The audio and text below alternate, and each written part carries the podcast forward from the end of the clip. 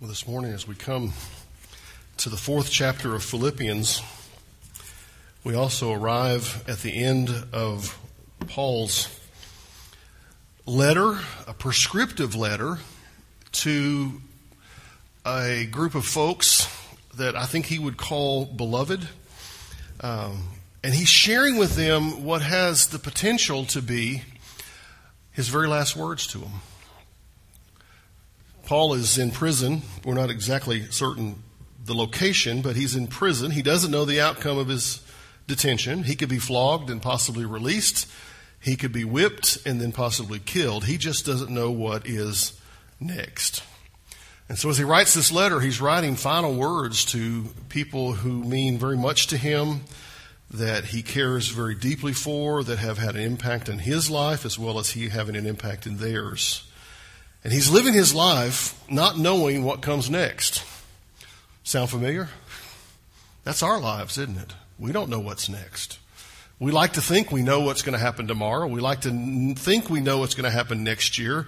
But we're not promised tomorrow and certainly not next year. So as he wraps up his final conversation with these beloved individuals, he does something I think is important, and I think something we need to be reminded of, is that God's grace storehouse is available. And it's right on tap for all of us. They had heard the gospel. Why? Because of the grace of God. They had remained faithful to the gospel due to the grace of God. And the great news is God's grace simply never runs out. That's just encouraging to me. God's grace is not limited, at least not on his end. And God's grace can surely be tapped by each one of us as we live this life. There's five things I want you to see about God's grace this morning as we close out this book uh, and this series. Uh, the first thing I want you to notice is this, is his grace or God's grace shows through people. You know, the way we find God's grace most often is through individuals, through people. Look at verse ten and eleven. I rejoiced in the Lord greatly, that now at length you have revived your concern for me. You were indeed concerned for me, but you had no opportunity. Not that I'm speaking of being in need, for I have learned in whatever situation I am in to be content. Now, what's the situation he's in? Sometime before this letter was written, Paul had sensed what was commonly described as the Macedonian call. Uh, Paul had been traveling and ministering in what is today Western Turkey, Uh, if you know your geography, and he is uh, coming up against the edge of the Aegean Sea, and his plan is to go north and to share the gospel headed up toward the Black Sea. But the door closed, and God sends him a vision in the night to come across to Macedonia. And you're going, where's Macedonia? I thought we were talking about Philippi. Philippi is a city in Macedonia. And so he is... answers that call. He crosses the water. He gets to this village, this community called Philippi, and he begins to share the gospel primarily, first of all, with a group of women who had gathered for worship. And then we saw a Philippian jailer come to faith, his entirely, entire family trusting Christ. And out of that establishes a congregation, a fellowship of saints gathered together. The very first church in Europe was the one at Philippi. And he is sharing with them these words, possibly for the last time in his life. Paul then had gone on and shared the gospel other places. He had gone to other places in what we call Greece today. But Philippi held a special place in his heart because they were that first place in a new land where he had shared the gospel and they had trusted Christ.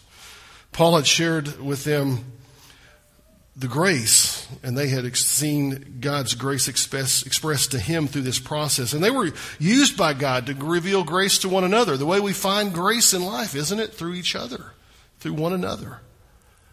So as Paul finds himself in prison here, awaiting this verdict, he's faced with some really serious needs. And you're going, well, he's in prison. He should have all of his needs taken care of, three meals a day and a T V and internet, right? Maybe today, but not back then. In that day, if you were in prison, somebody better come take care of your needs. Otherwise, you just starve. You'd be on your own. And so Paul is having this struggle in his life, this trial in his life, this difficulty in his life. And so the church at Philippi hears about it, and they go, we want to take care of your needs. So they sent a guy named Epaphroditus, we looked at him earlier in the in the book, and goes and serves as the hands and feet of God, meeting the needs in the moment. And God shows his grace through people in a very practical and tangible way. This leads me to this. We got to choose to allow God to use our lives however he desires. Let me tell you, one of the things I'm learning over the years is that God will open opportunities for us. He will show us doors where we can step through and be the hands and feet of Christ, that we can speak the love of Christ, we can express the care of Jesus. And we'll sense those moments, won't we?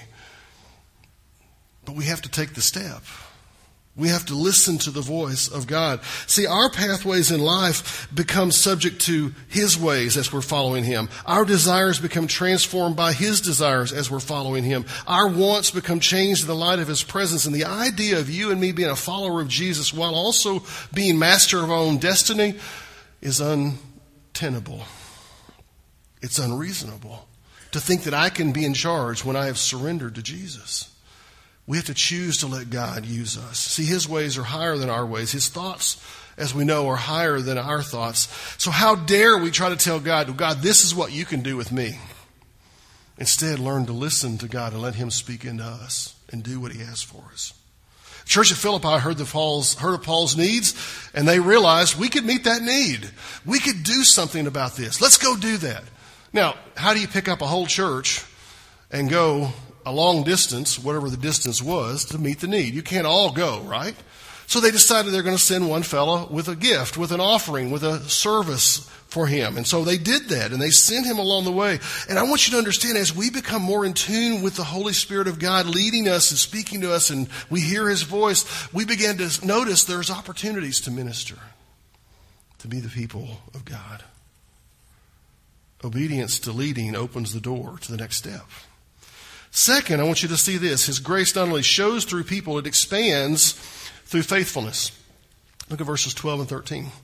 I know, Paul says, how to be brought low, and I know how to abound. In any and every circumstance, I have learned the secret of placing, facing plenty and hunger, abundance and need. I can do all things through him who strengthens me. We all like that verse, don't we? I can do all things. Well, we tend to think of it as, I can do it. Well, he's what he's saying is, I'm going to open the door and I'm going to provide for you to do what you need to do. But Paul then shares here, is, I think, is an interesting word. God uses the circumstances we find in faithfulness to expand his grace in our lives. Let me, let me say that again. As we are obedient to his call, as we hear his voice, as we see him work in our lives, as we take those steps, here's what happens. As we step forward faithfully, he will expand grace in our lives. He will bring more grace to that moment. As Paul chose to remain faithful, he saw grace of God growing more and more and more. And all along the way, he discovered the externals were way less important than the internals. In other words, as he remained faithful, he would find faithfulness growing. I remember uh, an old preacher used to say, faithfulness begets faithfulness. I got several old preacher sayings in my head this morning. Another one is, if we do right, we'll feel right. Often we say, well, I don't want to do that. I don't feel like it. Can I tell you, there's many a day that I don't feel like it, but when we get up and do the faithfulness, then the feelings come along behind it. We have to take those steps. Well, remember, Paul had been facing trial after trial, hardship after hardship, difficulty after difficulty. Hey, he even had victory after victory sometimes. And his doctrine of life, listen, was not centered on the idea that everything has to be good, everything has to be successful, everything has to be right, and everything has to be a win. He believed that wherever he was, if it was where God was leading him and he was being faithful to God's calling, that was the right place. I got to tell you, we're going to get to that in a moment. But he says this, I know how to be brought low. I know how to abound.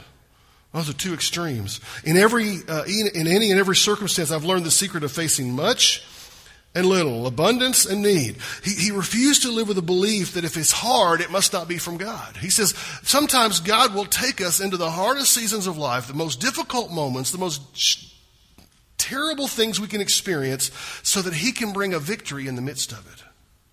We say, oh God, but it can't be from you because it's hard. It can't be from you because it's difficult. It can't be from you because I don't know how to do it. I think that's when God works the most, is when we let him carry us through. Don't buy the idea of an easy victory after easy victory is the way of Christ. Paul said, I've experienced suffering. I've experienced trials. I've experienced pain. And through it all, I've experienced this growing grace. It expands as I'm faithful. This leads me to this thought. Grace, God's grace abounds not only in victories, but also in defeats. I would almost rewrite that this morning to say this. God's grace abounds not only in victories, but especially in defeats.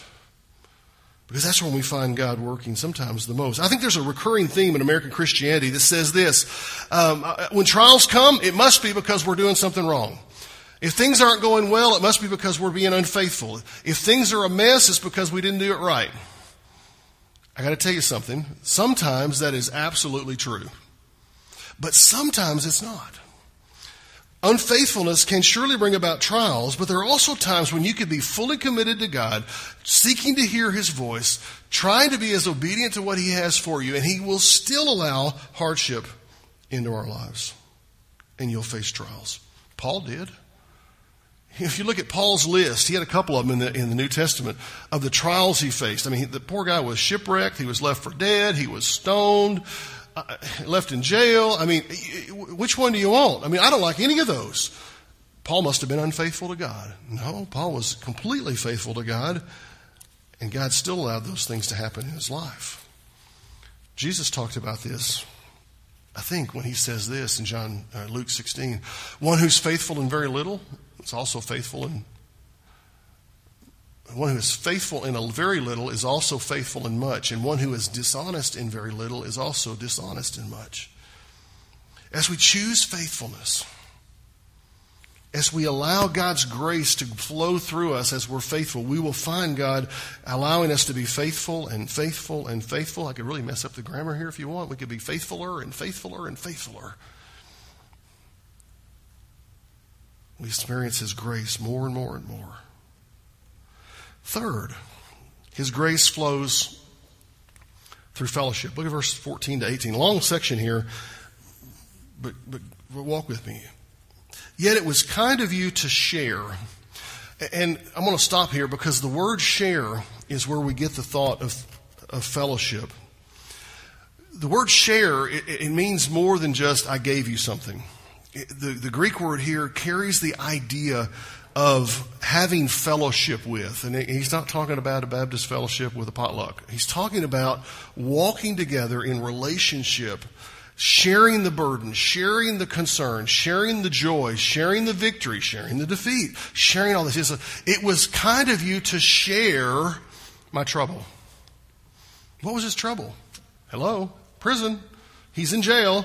Doesn't know where he's going to get out or if he's going to get out. He's in jail. He says, it was kind of you to share my trouble. And you Philippians know, yourselves know that in the beginning of the gospel, when I left Macedonia, Philippi is where? In Macedonia, no church entered into partnership with me in giving and receiving except you only. Even Thessalonica. Even in Thessalonica, you sent me help for my needs once and again. Not that I seek the gift, but I seek the fruit that increases to your credit. I have received full payment and more. I am well supplied, having received from our, your friend, our friend Epaphroditus, the gifts you sent, a fragrant offering, a sacrifice acceptable, pleasing to God. Paul then speaks to his beloved in Philippi about the grace that flowed through their fellowship to him. Remember, Paul, even though he's moved on from the community, he still has a relationship with them. They were on a major trade route. There would be times, I think, when Paul would come through that area just going from one place to the next. He might have stopped for a night or a week or a month, but I think he's at least been back once or twice in his ministry. And as a direct result of this relationship, they have chosen, they have at church, to decide they're going to support Paul. They want to help you out. Remember, one of the earliest members of the church of Philippi was a woman named Lydia. She was a seller of purple. That means this. She was loaded. That was a wealthy item back in that day. She had resources. And so she decided that they would have to stay at her house. That was a big deal back then. She says, you're going to come to my house. That means there was a relationship, I believe, there between Paul and Lydia that was godly and, and moral and honest. And Paul is going, okay, I'm going on to share the gospel. And Lydia says, and the church of Philippi says, here's the deal. You're going, but we're going to support you. We're going to send you resources. We're going to help you as you go share the gospel throughout our region. we want you to know that we're here for you. It was very kind to them, wasn't it, to share in his ministry. They couldn't all do the ministry, but they could support him as he went. They couldn't all travel to where Paul was in prison, but they could support him while he was there. And as Paul was waiting this verdict as a result of his imprisonment, the church at Philippi sent Epaphroditus on a long, dangerous journey. Indications in the letter are he almost died from the trip. It was tough. But their act allowed God's grace to flow through their fellowship from God to them, to Paul. Their gifts allowed them to participate in the grace of God. Paul was blessed. They were blessed. And more importantly, the grace of the kingdom of God flowed into more places. What, you may ask, was the gift? Again, I've already shared this with you. People in jail on that day without support really didn't have a good time. They needed support. Their gift was designed to meet the physical needs, but ultimately it was showing the grace of God flowing in their world. That leads me to this thought. God's grace flows through us when we live in fellowship. Why did the people at Philippi care about Paul enough to do what they did? Because they were in fellowship. They had a relationship. How do we live in fellowship? When we think about Paul and the Philippian church, I, I always, I, y'all know I, I, I have to be careful not to go too far in the history. But I want you to catch this because there's a really interesting dynamic going on between the people at the Philippian church and Paul. They, they really couldn't have been any more different as people. I mean, you look at them and you go, what do they have in common? Paul was from Judea. They were from Macedonia. Paul was Jewish. They were pagan. They were uh, uh, secular. Paul was a traveling evangelist and tent maker. They lived in, and he traveled from community to community sharing the gospel, working different jobs. They lived in one community. They did the same job. They lived close to their mamas and daddies and grandparents, and they had their grandkids and their kids. Everybody was close. Paul by himself. Yet the thing they found in common was a collegiality, a community, a fellowship, a holy calling of God. That's what brought them together. They've answered the holy call of God to follow him that results in this common thread running through their lives. What brought Paul and the church of Philippi together? Jesus. You know, in our day, we have a variety of political positions, social standings, economic levels, and so many things that have the potential, don't they, to divide us? It's easy to divide. I mean, let me tell you, it is easy to find a difference between me and you. It's not hard. We're, we're, we're all different. And some of us more different than others. You know what I mean? But we're all different. But our fellowship, our unifying thread is who? Jesus. That's what allows us to come together. Paul told the struggling, struggling church at Corinth, he said this, God is able to make all grace abound to you so that having all sufficiency in all things at all times, you may abound in every good great, good, good work. God's gift to us is, allows, uh, is that he wants us to work together and allows us to work together as we are in fellowship with each other. Whenever you find a church that's got a fractured fellowship, you find a church that struggles with doing the things that God wants it to do. Because we're heading in a thousand different directions.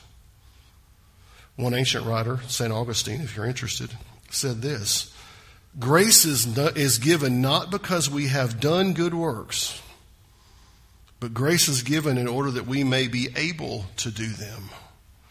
God has given us his grace so we can do the things he calls us to. So grace grows through people, expands through faithfulness, flows through the fellowship. It also glows in submission. Now, let me tell you, that word right there is a big trip for most of us, isn't it? We go, I ain't going to submit to nothing. And that's usually how we say it, by the way. You know, make me do, I'm not here to make you do anything. Did you know God's not here to make you do anything either? He calls you into a relationship. He calls you into a fellowship. He calls you into an intimate situation with him. And the way we find that is as we submit or as we turn our will over, if that's more palatable to you, to him. Look what he says in verse nineteen. And my God will supply every need of yours according to his riches in glory in Christ Jesus. To our God and Father be glory forever and ever. Amen. So we've seen grace flows through people, expands in faithfulness, flows in fellowship, but it glows. It really begins to glow when we live in submission. Now, I got to tell you, our culture has a real aversion to that word. Submission. We don't like that. I don't like that. I know you don't like that. But it's exactly the relationship that God calls us to be in with Him. He doesn't call us to be His boss. He doesn't call us to tell Him what to do. He doesn't call us to in, so we can instruct Him on how to be a good God.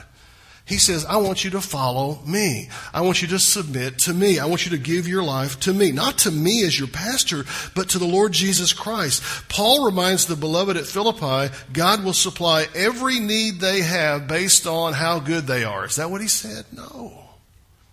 He does it according to His riches and glory. Talk about an amazing promise.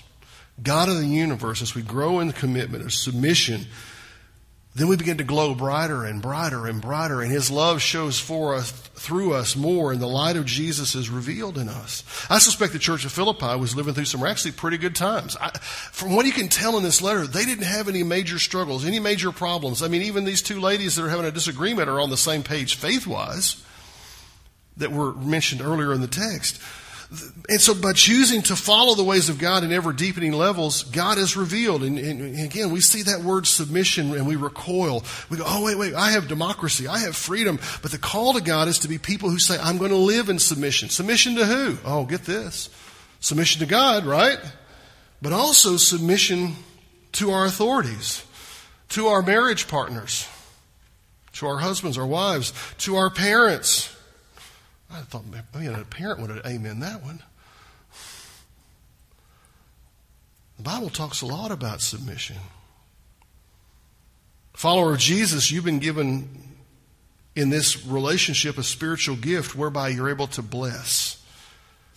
And as we submit to Christ, He allows those gifts to grow in us and develop in us, and they're there so that we can bless the world around us. But if we don't submit, let God's grace flow, it won't work. Leads me to this. God has gifted each of His followers to be a conduit of God's grace. You're a conduit of God's grace. Listen, when you trusted God in salvation, He did a couple of things. One, He forgave you of every one of your sins. Amen? He put you on a new pathway, new destination. Amen? That's a good thing, right? But He also did this. He embedded in your life at least one spiritual gift. What's my spiritual gift? I don't know.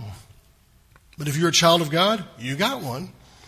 And there's a list and list and list of them in the New Testament. So there's a lot of stuff out there. We don't have time to deal with it, but there's things like mercy or prophecy or administration or music or any long list of gifts. But He didn't give you that gift to bless you primarily, though you will be blessed in the process.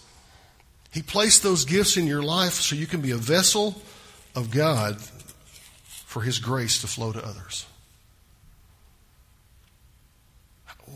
How does that, what does that look like? See, some have this gift of hospitality. That is one of the gifts, by the way. They can put together a fellowship. They can put together a, a, a, a service where they care for people's physical needs, make people feel welcome when they walk in the room. And some of us, we just go, hey, glad you're here. And you go, okay, we're done. Some have the gift of, of uh, music. They get up and they share musically. I mean, I'm so grateful for these folks that sit behind me every Sunday and get to be on the internet with me. Because they have a gift that, well, most of us don't have, right? And they bless us with that music. Peter said this about gifts in First Peter four. He said, as each has received a gift, use it to bless yourself. Y'all with me? You see the text? Use it to what? Serve one another.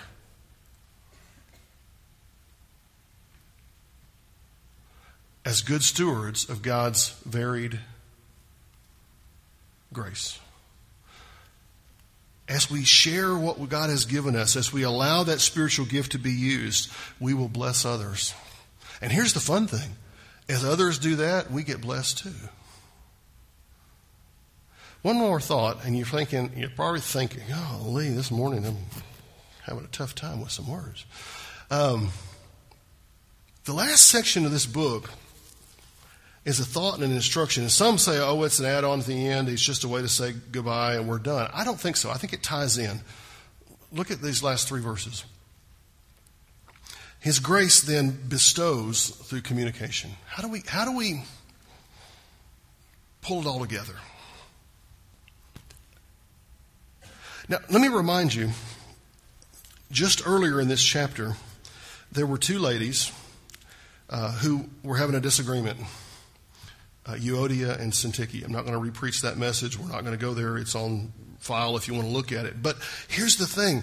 There was a conflict that was brewing between them, and it had the potential to damage the fellowship of the church, to damage the effectiveness of the church. And so Paul, knowing this, he comes in the letter and says, okay, God's grace is great. It's working. It's, it, it shows through people. It's, it's, it's expanding through faithfulness. It's flowing through the fellowship. It glows as we submit to Christ. But let me tell you what, if we ever miss this last one, we miss the total picture of what grace is all about. Grace bestows through communication. Now, what do you mean by that? These two ladies had this conflict. It was a A disagreement over a non-essential matter. I'm convinced of that more than, than ever after having studied the book. Because they, they weren't disagreeing over theology. If they were, Paul would have addressed it. They were disagreeing over something that at the end of the day was a preference. And their dispute over this non-essential matter threatened to blow up into a full-blown church fight. So in the grace of Jesus, he shares a word about greeting every saint. Look how the text begins here in verse twenty-one. He says, greet every saint in Christ Jesus.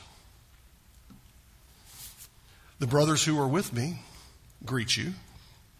All the saints greet you, especially those of Caesar's household. The grace of the Lord Jesus Christ be with your spirit.